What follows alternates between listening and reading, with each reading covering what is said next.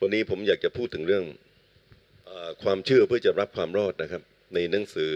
ยอห์นบทที่สามข้อที่สิบหกแล้วก็กิจการบทที่สิบหกข้อที่สามสิบนะครับคงไม่ต้องเปิดนะฮะหนังสือยอห์นบทที่สามข้อที่สิบหกพี่น้องคงจะจำได้นะครับแต่ว่าส่วนกิจการบทที่สิบหกข้อที่สามสิบนี่นะครับผมเขียนไว้ข้างล่างนะครับในชีตตัวนี้แล้วนะครับครับดีไหมเราท่องหนังสือยอห์นบทที่สามข้อที่สิบหกด้วยกันครับเพราะว่าพระเจ้าทรงรักโลกจนได้ประทานพระบุตรองค์เดียวของพระองค์เพื่อทุกคนที่วางใจในพระบุตรนั้นจะไม่พินาศแต่จะมีชีวิตนิรันดร์ครับทีนี้กิจการบทที่สิบหกข้อที่สามสิบนะครับ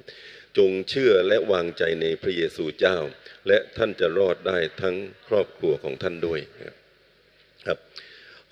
วันนี้ผมอยากจะพูดถึงเรื่องของความเชื่อเพื่อจะรับความรอดนี่นะครับจริงๆแล้วเนี่ยในพระคัมภีร์นี่พูดถึงเรื่องความเชื่อหลายอย่างนะครับครับยกตัวอย่างเช่นความเชื่อเพื่อการหายโรคนะครับความเชื่อเพื่อจะสร้างอาคารโบสถ์อย่างนี้นะครับแล้วก็ความเชื่อเพื่อจะดำเนินชีวิตคริสเตียนนะครับแล้วก็ความเชื่อเพื่อจะชนะการทดลองนะครับครับบางทีนะครับ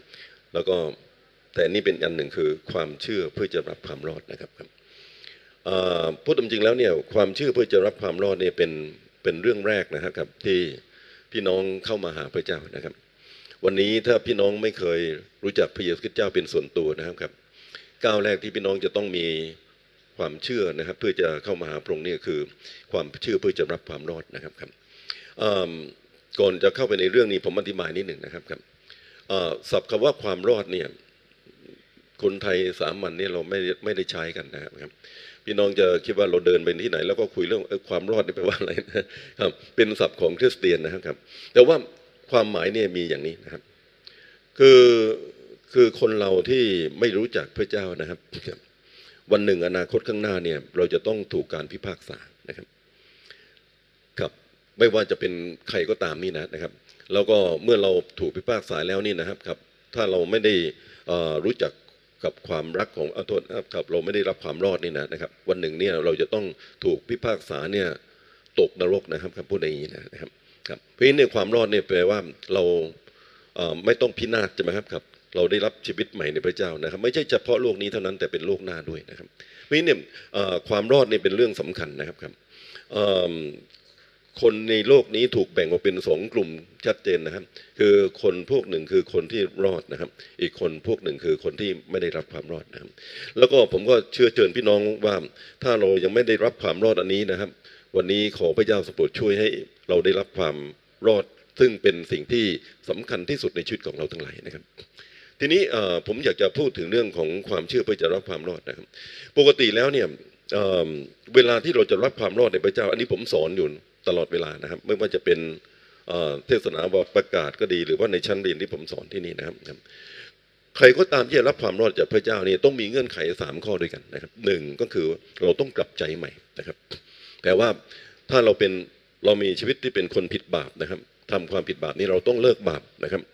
เรามีชีวิตอยู่เพื่อตัวเองนี่เราต้องเลิกมีชีวิตอยู่เพื่อตัวเองหันมามีชีวิตอยู่เพื่อพระเจ้าและคนอื่นนะครับ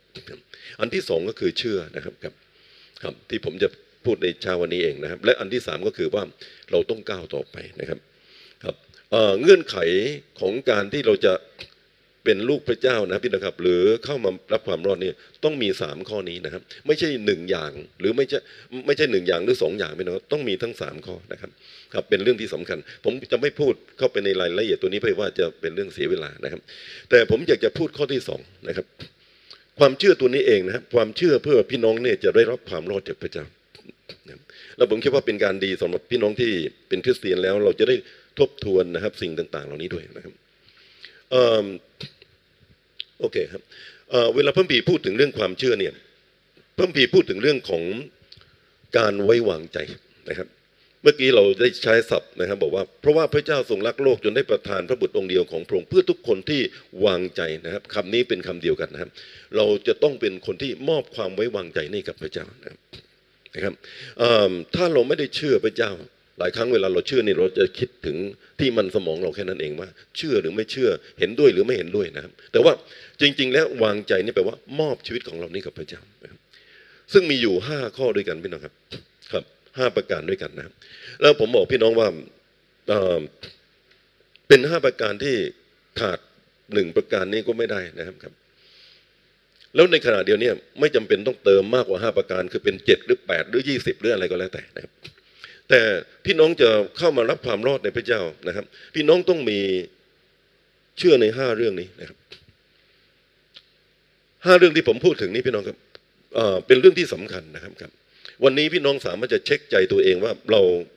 เชื่อห้าเรื่องนี้ที่พระคัมภีร์พูดถึงหรือเปล่าประการแรกที่สุดก็คือเชื่อในพระเจ้าเชื่อในพระเจ้าที่นี่นะผมยกพระคัมภีร์ในหนังสือฮีบรูบทที่สิบเอ็ดข้อที่หกบอกว่าแต่ถ้ามีไม่มีความเชื่อแล้วจะเป็นที่พอพระทัยพระเจ้าไม่ได้ไม่ได้เลยนะครับ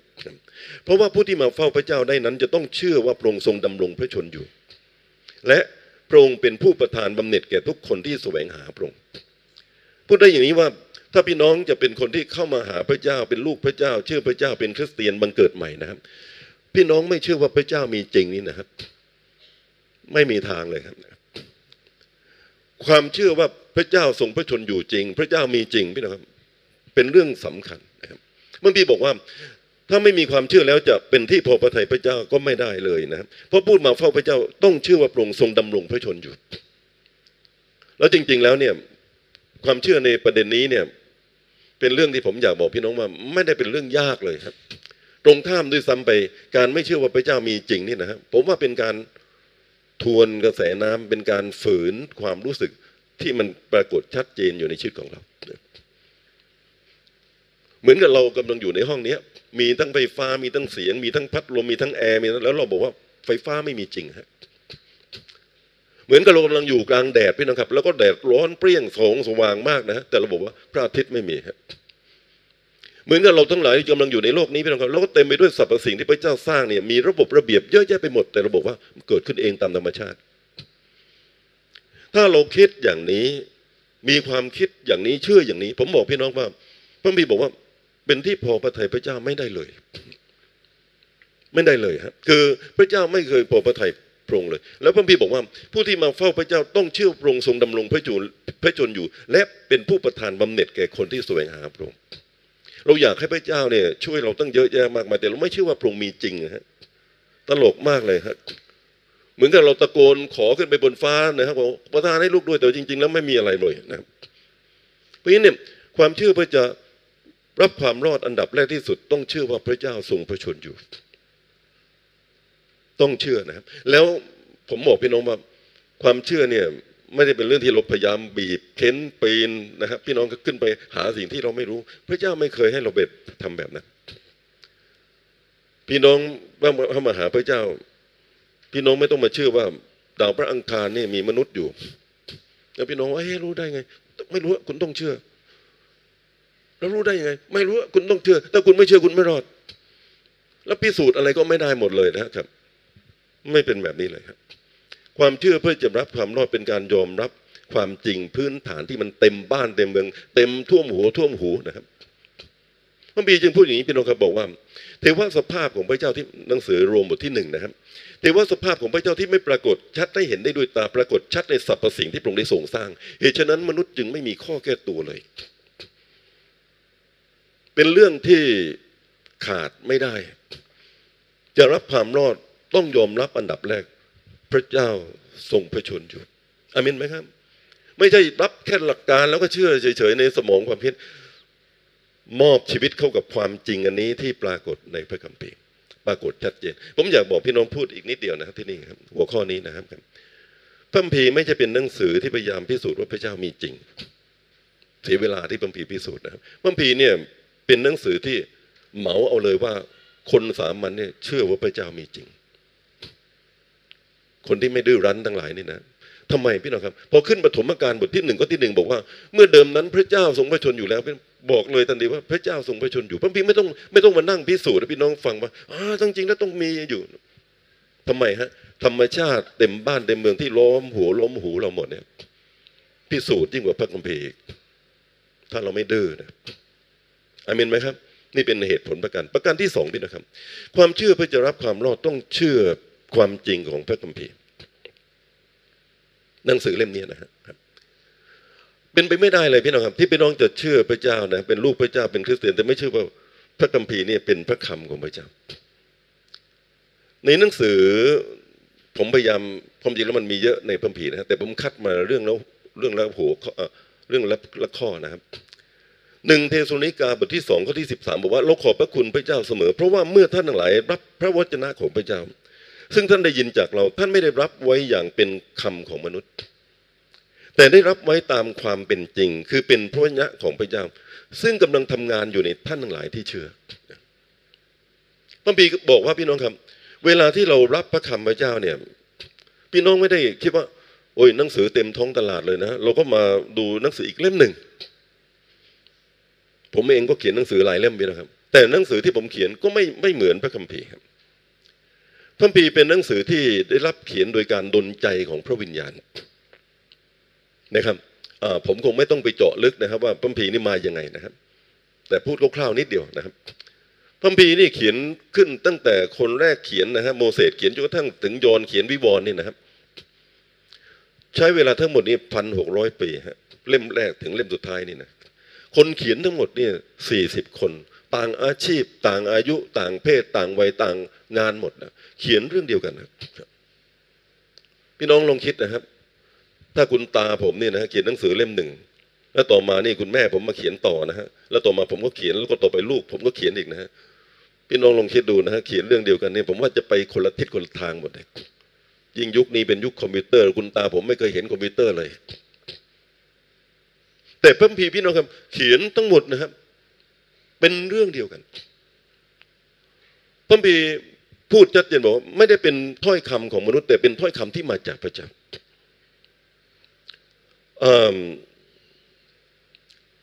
อธิบายนิดหนึ่งนะครับที่เวลาบอกว่าพระคัมภีร์เนี่ยมาจากพระเจ้าพี่น้องครับหรือพระเจ้าให้มนุษย์เขียนขึ้นนี่นะไม่ได้แปลว่า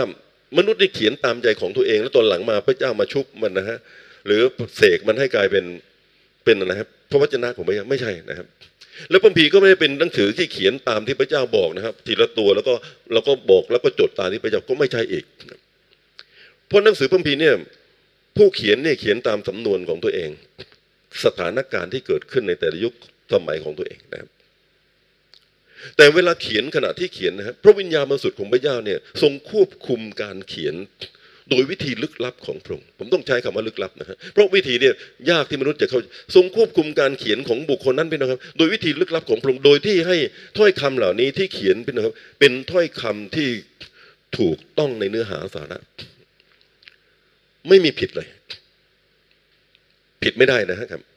เป็นถ้อยคำที่ไม่มีโดยโดยพอแล้วพี่น้องความหมายเนี่ยไม่มีผิดเลยจนสามารถนำมาใช้อ้างอิงได้พูดไปอีกทีนะครับพระคัมภีร์เนี่ยผู้เขียนพี่น้องครับเขียนตามสำนวนตัวเองสถานการณ์ของตัวเองอาจารย์เปาโลยังบอกว่าทิโมธีช่วยรีบมาหาข้าพเจ้าหน่อยนะครับข้าพเจ้าคิดถึงท่านนะฮะสถานการณ์เขียนอะไรก็แล้วแต่พี่น้องโดยทุกๆข้อความที่เขียนพี่น้องครับพระวิญญาณบริสุทธิ์ของพระเจ้าโทษนะครับควบคุมการเขียนโดยวิธีลึกลับของพระองค์ให้ถ้อยคำทั้งหมดของปีเนี่ยถูกต้องไม่มีผิดเลยปีนี้เนี่ย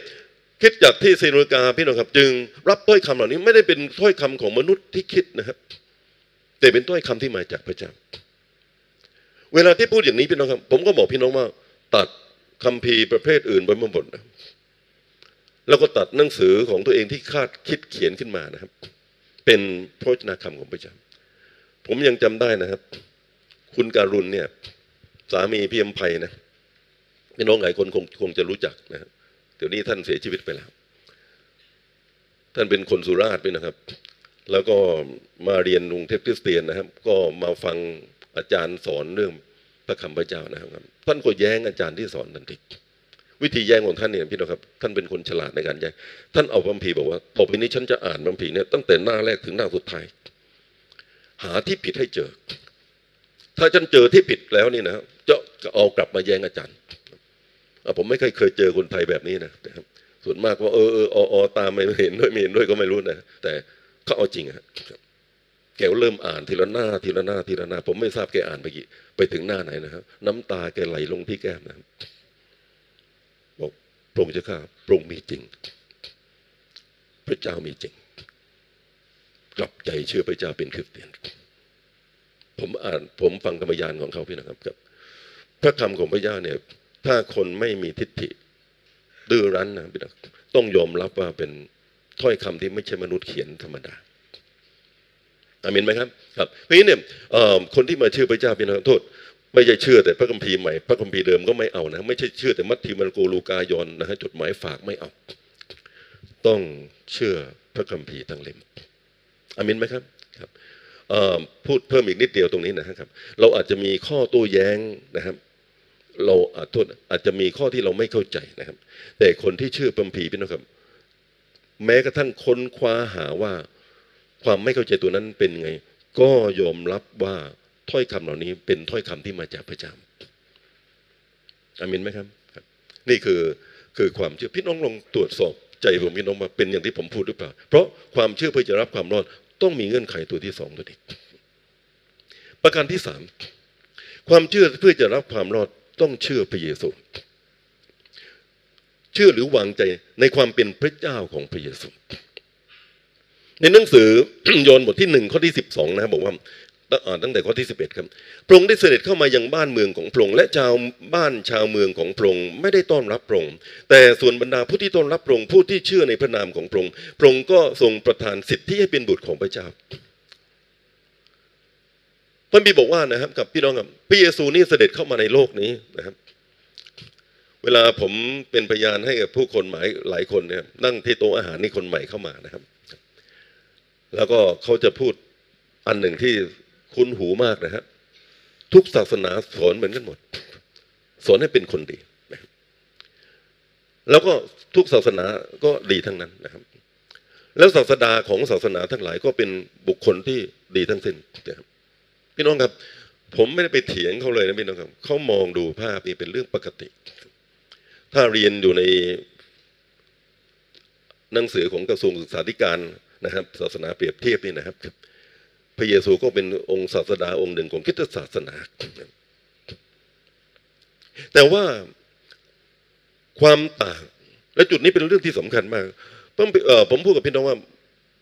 คริสเตียนนะครับพี่น้องครับหรือคำเทศนาเนี่ยไม่มีการพูดอ้อมอ้อมแอมแอมเราก็ไม่กล้าพูดตรงไปตรงมาว่าพระเยซูนี่เป็นพระเจ้าหรือเป็นพระบุตรของพระเจ้าแปลว่าอะไรพี่น้องครับแปลว่าตั้งแต่ก่อนโลกนี้เกิดขึ้นตั้งแต่ก่อนที่อาดัมอวาเกิดขึ้นเนี่ยพระองค์เนี่ยเป็นพระเจ้าอยู่ก่อนแล้วพระองค์เป็นตั้งแต่ก่อนสร้างมนุษย์สองคนแรกขึ้นนะครับพระองค์นี่เป็นตั้งแต่ก่อนโลกนี้เกิดอันนี้ผมมีข้อความที่ขยายเยอะแยะนะครับในหนังสือยอห์นเล่มเดียวกันนี้เองนะครับบอกว่าเมื่อเดิมนั้นพระวาทะเป็นอยู่แล้วพระวาทะอยู่พระเจ้าพระวาทะเป็นพระเจ้านะครับต่อมาพระวาทะนั้นบังเกิดเป็นเนื้อหนังอยู่ท่ามกลางเราแปลว่าพระเยซูเจ้านั้นแต่เดิมนั้นทรงเป็นอยู่ก่อนแล้วนะครับและพระองค์มีฐานะเป็นพระเจ้านะครับไม่ใช่มนุษย์นะแล้วก็วันหนึ่งเนี่ยพระองค์ภาษาไทยใช้อวตารมาเกิดนะครับคืออินคาร์เนตเนี่ยนะครับ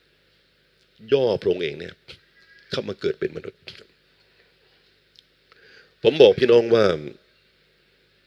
ความเชื่ออย่างนี้นะครับตัดลัทธิหรือศาสนาต่างๆออกไปเยอะแยะหมดเลยเพราะเหตุว่าพราหมณ์ก็เชื่อเรื่องพระเจ้าอิสลามก็เชื่อพระเจ้ายิวก็เชื่อพระเจ้าแต่ที่ผมเอ่ยมาสามอย่างนี้อาจจะมีอีกหลายศาสนาลัทธินิกายเป็นกับที่เชื่อพระเจ้านะแต่ว่าที่สำคัญก็คือไม่เชื่อพระเยซูที่สำคัญก็คือไม่เชื่อในพระคริสต์พระบุตรพระเจ้าว่ามีพระองค์เป็นพระเจ้าพี่น้องกับพระองค์หนึ่งนี่เสด็จเข้ามาในโลกนี้แล้วก็บังเกิดเป็นมนุษย์อันนี้พี่น้องครับถามรอบๆไปนี่เชื่อไหมพี่น้องครับถ้าเปิดใจจริงๆไม่พูดอ้อมแอมก็คือไม่เชื่อครับพยานพระโยวาเองนะครับเชื่อว่าพระเยซูนี่เป็นอาดัมคนแรกนะครับคือเป็นมนุษย์ที่พระเจ้าเนี่ยแต่งตั้งเพื่อจะไถ่โทษบาปไม่ใช่ฮะพระเยซูคริสต์เจ้าเป็นพระเจ้าผู้ทรงพระชนอยู่ตั้งแต่ก่อนโลกนี้เกิดพี่น้องครับมีฐานะสภาพเหมือนพระเจ้าเหมือนพระบิดาเหมือนพระวิญญาณและพระองค์เนี่ยมาถึงวาระหนึ่งพี่น้องครับพระองค์จำกัดพระองค์เองเข้ามาอยู่ในโลกนี้นี่คือความต่างพี่น้องโอ้อย่างนี้รับไม่ได้ ผมก็บอกพี่น้องว่ารับไม่ได้ก็รอดไม่ได้เป็นเรื่องใหญ่ฮะเป็นโอ้เรื่องนี้เป็นรับไม่ได้เป็นเรื่องใหญ่มากนะเพราะมันเป็นความจริงอย่างนั้นนะไม่ใช่เป็นพูดเป็นเรื่องที่พระคัมภีร์ที่พูดอ๋อไม่ไม่จริงไม่จริงพี่น้องครับแล้วก็ให้ต่างคนต่างคิดบางคนเชื่อบางคนไม่เชื่อไม่ใช่ฮะเป็นเรื่องใหญ่พระบีบอกว่าพระองค์ได้เสด็จเข้ามายังบ้านเมืองของพระองค์เข้ามาในโลกนี้นะครับครับแต่ชาวบ้านชาวเมืองคือคนในโลกนี้ไม่ได้ต้อนรับพระองค์แต่บรรดาผู้ที่ต้อนรับพระองค์ผู้ที่เชื่อในพระนามของพระองค์พระองค์ประทานสิทธิอำนาจที่จะเป็นบุตรของพระเจ้านะไม่เชื่อสิทธิการเป็นลูกพระเจ้าเกิดขึ้นไม่ได้นี่ไม่ใช่เป็นเรื่องที่พูดข้างๆเคียงๆอ้อมๆแหม่มไม่ใช่เป็นเรื่องจริงสำคัญมากแล้วผมก็บอกพี่น้องว่าผมก็พูดพี่น้องหลายคนที่อยู่ที่นี่ท่านอาจจะเป็นคนใหม่นะสมมตินะครับแล้วพี่น้องโอ้เป็นเรื่องใหญ่มากจะต้องยอมรับอย่างนี้เลยพี่น้องครับพี่น้องไม่ต้องรีบเชื่อครับค้นคว้าเรื่องนี้ดูจริงๆพี่น้องครับด้วยประวัติศาสตร์ด้วยพระคัมภีร์ด้วยข้อมูลอ้างอิงอะไรต่างๆก็แล้วแต่พี่น้องเพราะคริสเตียนไม่พูดเรื่องนี้อ้อมแอมเลยพูดว่าพระองค์เป็นพระบุตรพระเจ้าผู้ทรงพระชนอยู่ตั้งแต่ก่อนโลกนี้เกิดพระองค์จึงไม่ใช่เป็นแค่ศาสดาของศาสนาศาสดาของศาสนาก็คือเหมือนพี่น้องเหมือนผมนะครับคนเราเนี่ยมีอาชีพต่างกันนะครับบางคนนี่เป็นนักประพันธ์นะฮะเช่นเชคสเปียร์สุนทรภู่นะครับศรีปราดในโลกนี้ก็ชอบการเขียนบทประพันธ์บางคนเป็นนักรบเช่นอเล็กซานเดอร์มหาราชพระนเรศวรนะครับใช่ไหมครับพ่อขุนรามคำแหงนะครับครับหลายคนนี่เป็นนักรบที่มีความสามารถมากพระเจ้าตากสินบางคนเนี่ยเป็นคนที่มีความสามารถในเรื่องของวิทยาศาสตร์เช่นเซอร์แอสแซคนิวตันอะคิมิดิสนะครับแล้วก็อีกหลายคนที่เข้ามาในโลกนี้พี่น้องก็มีความสามารถต่างๆกันนะครับและบางคนก็เป็นนักทัพนักธรรมะนี่นะครับนักทัพนักธรรมเหล่านี้ก็คือคนที่ค้นคว้าหาว่าอะไรคือความจริงที่มีอยู่ในโลกนี้คนละด้านกันกับนักรบคนละด้านกันกับนักปราชญ์คนละด้านกันกับนักประพันธ์คนละด้านกันกับนักวิทยาศาสตร์แต่เป็นนักธรรมก็คือค้นคว้าหาทั้งหมดจะเป็นนักอะไรก็แล้วแต่พี่นะครับสิ่งที่เหมือนกันหมดก็คือเป็นมนุษย์เหมือนกันเหมือนพี่น้องกับผมนี่แหละเกิดมาเหมือนกันโตขึ้นเหมือนกันทำบาปเหมือนกันวันหนึ่งตายจากโลกนี้เหมือนกันไปแล้วไปไม่กลับหลับไม่ตื่นฟื้นไม่มีหนีไม่พ้นกลับคืนชีวิตไม่ได้เหมือนกันหมดแต่พระเยซูไม่ใช่ไม่ใช่พระองค์เป็นพระบุตรพระเจ้าผู้ทรงพระชนอยู่ตั้งแต่ก่อนโลกนี้เกิดวันหนึ่งเนี่ยพระองค์เสด็จเข้ามาในโลกนี้จึงเป็นจึงเป็นเรื่องที่ไม่แปลกที่พระองค์เนี่ยจะรักษาคนง่อยได้รักษาคนป่วยได้เปิดตาคนใบ้เปิดปากคนใบ้ได้เปิดตาคนตาบอดได้เปิดหูคนหูหนวกได้แล้วเนี่ยเป็นเรื่องแปลกอะไรที่พระองค์จะเรียกคนตายแล้วเนี่ยฟื้นคืนชีพขึ้นจากตายถ้าพระองค์สร้างโลกทั้งโลกสร้างมนุษย์ขึ้นแค่แก้ข้อบกพร่องเล็กๆนี่นะมันเป็นเรื่องกระจอกของพระองค์ตรงข้ามแต่พระองค์ทำไม่ได้เป็นเรื่องประหลาดบอกว่าเนี่ยผลิตนาฬิกาเรือนนี้ด้วยตัวเองพี่น้องครับแค่เข็มมันเดินไม่ตรงเนี่ยว่าแก้ไม่ได้แล้วก็จบแล้วครับเพราะงั้นเนี่ยเป็นเรื่องง่ายสำหรับพระเจ้าที่จะทำเรื่องอย่างนี้ทั้งหมดเพราะพระองค์เป็นพระบุตรพระเจ้าผู้ทรงพระชนอยู่เสด็จเข้ามาในโลกนี้อาเมนไหมครับสำคัญมากพี่น้องครับต้องเชื่อว่าพระเยซูคริสต์เจ้าเป็นพระบุตรพระเจ้าไม่ใช่มนุษย์ธรรมดาอาเมนไหมครับและพี่น้องมีข้อขัดแย้งคลางแคลงใจพี่น้องอย่ายอมครับเพราะคริสเตียนพูดเรื่องนี้ดังมากและพูดไม่มีอ้อมแอมเลยนะครับชัดเจนนะครับเป็นเรื่องที่เราต้องค้นขวาเอายังไงนะไม่จริงมีอยู่สองอย่างก็คือไม่จริงก็เท็จไม่เท็จก็จริงครับอาเมนไหมครับฮาเลลูยาขอบคุณไปประการที่สี่เชื่อและวางใจในข่าวประเสริฐวิธีของมนุษย์ที่จะรับความรอดเนี่ยเป็นเรื่องใหญ่มากมนุษย์เนี่ยผมบอกพี่น้องไปตั้งแต่ตอนต้นนะครับว่าคนเราเนี่ยเรารู้อยู่ว่าวันค่าจ้างของความบาปคือความตายทำผิดแล้วต้องรับโทษคนไทยเราเนี่ยเราพูดอย่างนี้บอกว่าทำดีต้องได้ดี ทำชั่วต้องได้ชั่วใช่ไหมพระคัมภีร์พูดเหมือนกันพี่น้องครับบอกว่าหว่านพืชชนิดใดลงจะต้องเกี่ยวเก็บผลอย่างนั้นนะฮะเพราะฉะนั้นเนี่ยเวลาที่เราทำผิดเราต้องรับโทษและมนุษย์ทุกคนพี่น้องครับแต่ละคนเนี่ยเราทำผิดทั้งนั้นทำบาปนี่นะฮะมีชีวิตอยู่เห็นแก่ตัวพี่น้องครับศีลเอาแผงไหนมาพี่น้องก็ผิดทั้งนั้นศีลห้าเลยครับศีลแปดพระบัญญัติสิบประการผิดทุกคนพี่เนี่ยเมื่อผิดค่าจ้างของความบาปคือความตายเมื่อเราทำผิดแล้วพี่น้องครับเราต้องรับโทษโทษนะครับไม่ใช่เป็นเรื่องที่ว่านิดๆหน่อยๆพระคัมภีร์บอกว่ามนุษย์มีกำหนดไว้แล้วว่าจะต้องตายหนหนึ่งภายหลังจะต้องเข้าสู่การพิพากษาพี่เนี่ยการที่เราจะต้องเข้าสู่การพิพากษานี่เป็นเรื่องจริงพี่น้องครับวันหนึ่งเนี่ยนะมีชนะติดหลังเราอยู่แล้วนะครับมีโทษนินดักเราอยู่ข้างหน้าเราอยู่แล้วและโทษนั้นพี่น้องมนุษย์ไม่มีคนไหนหนีพ้นเลยครับตายจากโลกนี้วันไหนพี่น้องครับวันหนึ่งเนี่ยต้องเข้าไปอยู่หน้าบัลลังก์ของพระเจ้าพี่น้องครับแล้วก็พระคัมภีร์บอกว่านะฮะแล้วแต่จะดีหรือชั่วในโลกนี้ในขณะที่อยู่ในโลกนี้พี่เนี่ยมนุษย์ไม่มีช่องทางหนีอื่นเลยพี่นะครับมนุษย์ก็เลยพยายามอยากจะรอดพ้นและวิธีพยายามของมนุษย์นี่มีเยอะแยะมากมายคนไทยก็ทำทำไมเราปล่อยนกปล่อยปลาพี่น้องครับทำไมเราทำบุญสุนทานทำไมเราบวชนะครับหรือทำไมเราทำสารพัดพี่น้องเราทำสิ่งเหล่านี้เพราะเราเชื่อว่าล้างผิดเราได้ที่เราเคยมานั้นพี่น้องกับสามารถจะชำระล้างมันไปหมดได้มนุษย์ก็เลยหาวิธีสารพัดเลยไม่ใช่แต่นักศาสนาพี่น้องคนที่เรียนในมหาลัยก็ใช่นะครับบางทีเราก็หาปรัชญามาแก้มาเปลี่ยนมาแปลงพี่นะครับศาสนาบางศาสนาก็ใช้วิธีอ้อนวอนว่าถ้าตัวเองอ้อนวอนพระเจ้าวันละหลายหลายครั้งนี่นะพระองค์ก็จะยกโทษให้เราก็มีวิธีสารพัดทุกอย่างพี่น้องครับที่จะคิดว่าโดยวิธีอะไรก็แล้วแต่เราจะรอดแต่พระคัมภีร์พี่น้องครับแนะนำเรื่องหนึ่งที่เป็นเรื่องสำคัญนะครับข่าวประเสริฐที่เคยประกาศจะทำให้ท่านรอดถ้าท่านยังยึดตามหลักที่ประกาศไว้นั้นเว้นแต่เสียท่านเฉยเชื่อเฉยเฉยเป็นเรื่องสำคัญที่สุดคือว่าพระคริสต์ได้ทรงไว้ประชนและบาปเพราะบาปของเราท่านหลายตามที่เขียนไว้ในพระคัมภีร์พูดง่ายๆพี่น้องครับ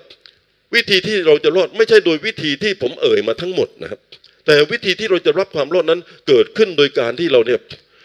เชื่อในการไถ่โทษบาปที่พระเจ้าให้เรา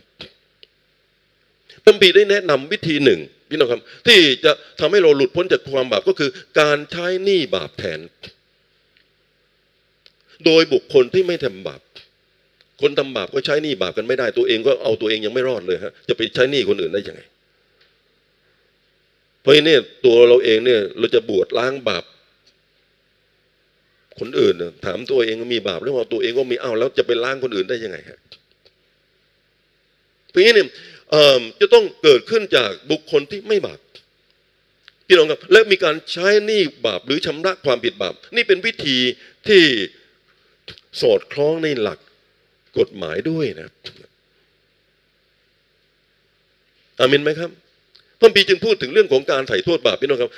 เป็นเรื่องสำคัญที่สุดคือว่าพระคริสต์ได้ไว้พระชนเพราะบาปของเรานะครับพระองค์ไม่บาปแต่พระองค์ยอมรับโทษแห่งความบาปนี่แทนเราเพื่อใครก็ตามที่ถ่อมใจเข้ามาเชื่อเนี่ยนะครับจะรับความรอดพระคัมภีร์บอกว่าเพราะว่าพระเจ้าทรงรักโลกใช่ไหมครับจนได้ประทานพระบุตรองค์เดียวของพระองค์เพื่อทุกคนที่วางใจในพระบุตรนั้นจะไม่พินาศอาเมนไหมครับไถ่โทษบาปแล้วนี่เป็นเรื่องที่สำคัญนะครับเพราะฉะนั้นเนี่ยความเชื่อเพื่อจะรับความรอดพี่น้องครับเป็นสิ่งที่สำคัญต้องเชื่อในข่าวประเสริฐของพระเยซูตัดออกไปตั้งหลายลัทธินิกายผมบอกพี่น้องว่าเพราะว่าเขาไม่ได้เชื่อในเรื่องของการไถ่โทษบาปชำระหนี้บาปแต่ว่านี่เป็นเรื่องที่สำคัญครับผมเคยพูดนะครับบอกว่ายกตัวอย่างนะฮะสมมติว่าผมกับน้องสมโชคนี่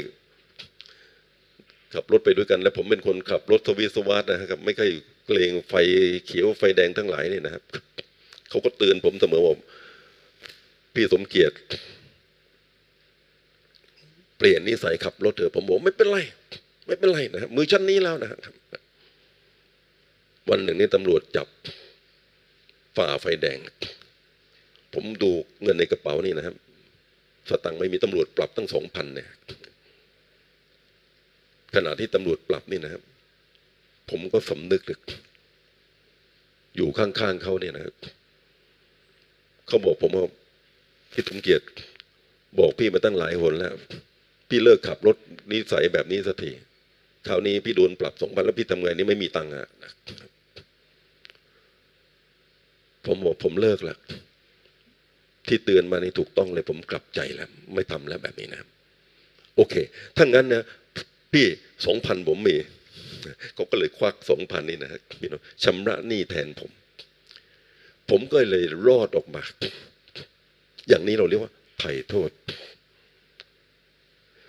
ผมเป็นคนทำผิดนะเขาไม่ได้ผิดเขาเป็นคนรับผิดรับโทษผิดนี่แทนผมพระเยซูนี่ทำเหมือนกันวิธีนี้เป็นวิธีของพระเจ้า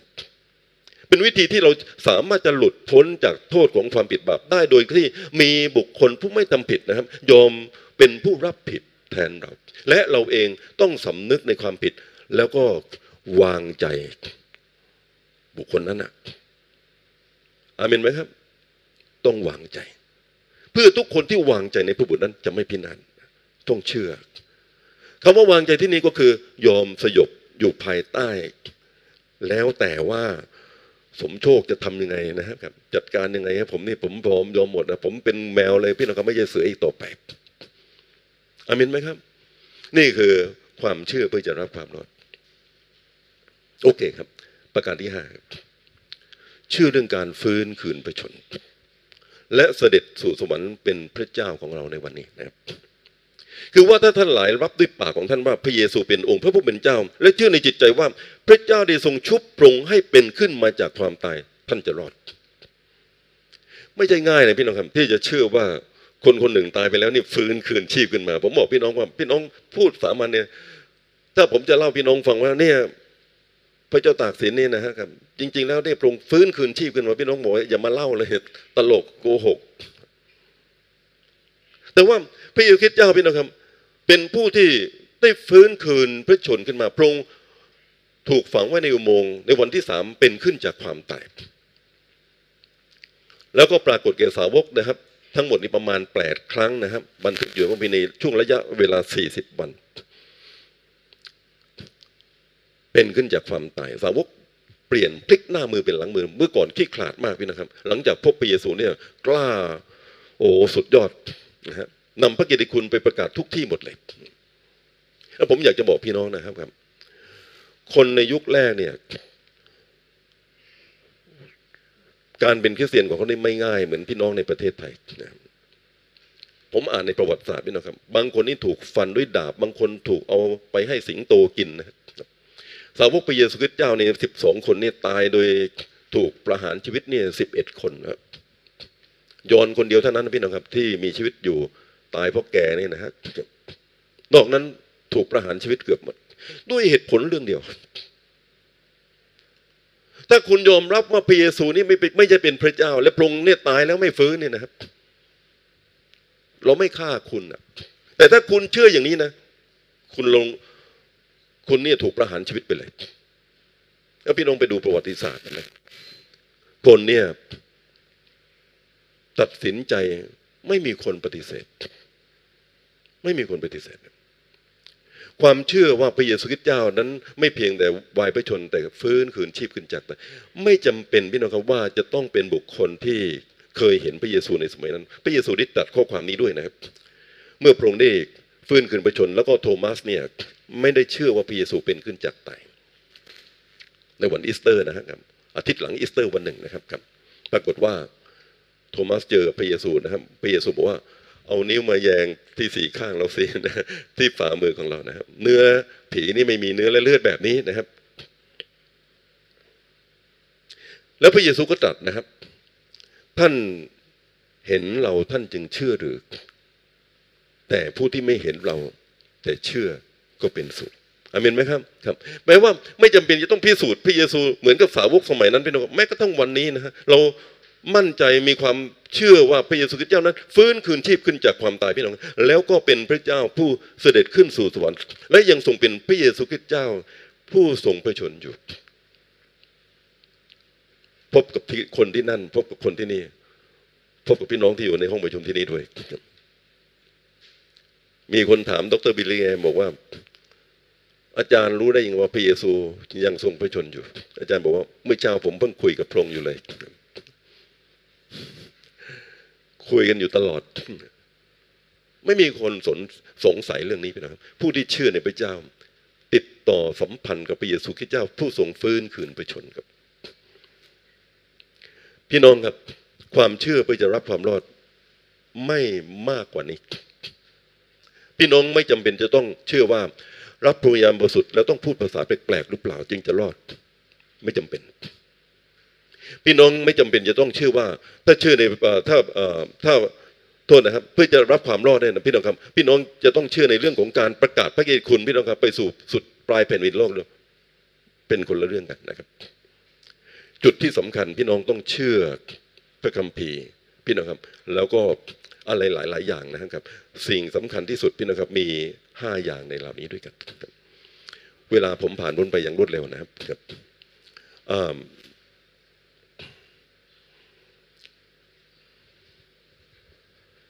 เอเมนฮาเลลูยาโอเคครับขอบคุณพระเจ้าครับก็ผมอยากจะฝากข้อคิดกับพี่น้องนะครับครับจริงๆแล้วเนี่ยผมมีข้อคิดอีกเพิ่มเติมอีกนิดหน่อยโอเคไปอย่างรวดเร็วนิดหนึ่งนะครับลักษณะของความเชื่อพี่น้องครับหนึ่งนะครับต้องเชื่อด้วยใจไม่ใช่สมองเชื่อหลักการอ่าโอเคยอมรับยอมรับนะครับไม่ใช่ความเชื่ออย่างนี้ไม่ใช่เป็นความเชื่อของพระคัมภีร์มีหลายคนว่าคริสเตียนดีคริสเตียนดีไถ่โทษดีดีดีดีเสร็จแล้วยังไงฮะไม่ได้ตัดสินใจทำอะไรสักอย่างไม่ใช่ความเชื่อประการที่สองครับต้องมีการประพฤติไม่ใช่รับแค่ปากเออโอเคทุกอย่างหมดพี่น้องครับรับปากอย่างดีนะครับแต่ไม่ได้ทำมีคนออกมารับเชื่อเวลาผมเทศนาพี่น้องครับหรืออาจารย์เวนโคกเทศเยอะไปหมดเลยเชื่อพระเจ้าแต่อยากมาพี่น้องครับไปอยู่ที่ไหนก็ไม่ทราบนี่ไม่ใช่เป็นความเชื่อเพื่อจะรับความรอดอาเมนไหมครับประการที่สามพี่น้องครับต้องมอบชีวิตให้ไม่ใช่เชื่อหลักการความเชื่อเพื่อจะรับความรอดพี่น้องเหมือนกับผู้หญิงสาวจะแต่งงานกับชายหนุ่มนี่นะครับอาเมนไหมครับพร้อมจะไปอยู่กับเธอพร้อมไปอยู่กับเขานะครับพี่น้องไม่ใช่อ๋อดีดีผมคิดว่าหนูคิดว่าเขาเป็นคนดีเป็นหนุ่มเป็นหนุ่มที่ดีรับผิดชอบดีทุกอย่างนะแต่เธออยู่ส่วนเธอฉันอยู่ส่วนฉันนะครับไม่ใช่ครับต้องมอบชีวิตของเราเนี่ยให้กับพระองค์นะครับประการที่สี่สุดหัวใจไม่ใช่ครึ่งใจพระคัมภีร์ไม่เคยพูดเรื่องความเชื่อแบบครึ่งใจเลยอ่าเชื่อครึ่งไม่เชื่อครึ่งไม่มีพี่น้องครับหมดหัวใจเพราะฉะนั้นผมผมไม่เคยใช้วิธีของพี่น้องบอกว่าพี่น้องลองเชื่อพระเจ้าดูก่อนนะนะฮะถ้าไม่ถ้าดีก็มาเชื่อจริงนะฮะถ้าไม่ดีก็คุณค่อยถอยไปนะผมตั้งทฤษฎีผมเองพระคัมภีร์ไม่เคยพูดแบบนี้ลองแบบครึ่งใจไม่เคยได้รับประโยชน์อะไรหมดหัวใจพระเจ้าส่งพระบุตรองค์เดียวของพระองค์จากฟ้าสวรรค์เทไปหมดเราเชื่อพระเจ้าครึ่งใจพี่น้องครับไม่แฟร์พระเจ้าเลยครับอามินไหมครับฮาเลลูยาประการที่ห้าครับพระองค์เป็นเจ้านายด้วยนะครับไม่ใช่เป็นแค่พระผู้ช่วยรอดนะครับไม่ใช่เป็นผู้ไถ่โทษบาปแล้วจากวันนั้นไปพี่น้องพระองค์ส่วนพระองค์ฉันส่วนฉันฉันรอดแล้วพี่น้องครับแต่ว่าต่อไปนี้พระองค์จะเป็นผู้ที่นำหน้าชีวิตเราทั้งหลายเป็นพระเจ้าอยู่ในหัวใจเราทั้งหลายตลอดไปอามินไหมครับขอบคุณพระเจ้าพี่น้องครับสำหรับโอกาสที่ได้แบ่งปันอันนี้กับพี่น้องในตอนเช้าวันนี้นะครับขอบคุณเวลาผ่านพ้นไปนะครับผมจะมอบเวลานะพี่น้องสำหรับที่เราจะถวายทรัพย์นะครับในช่วงนี้ครับ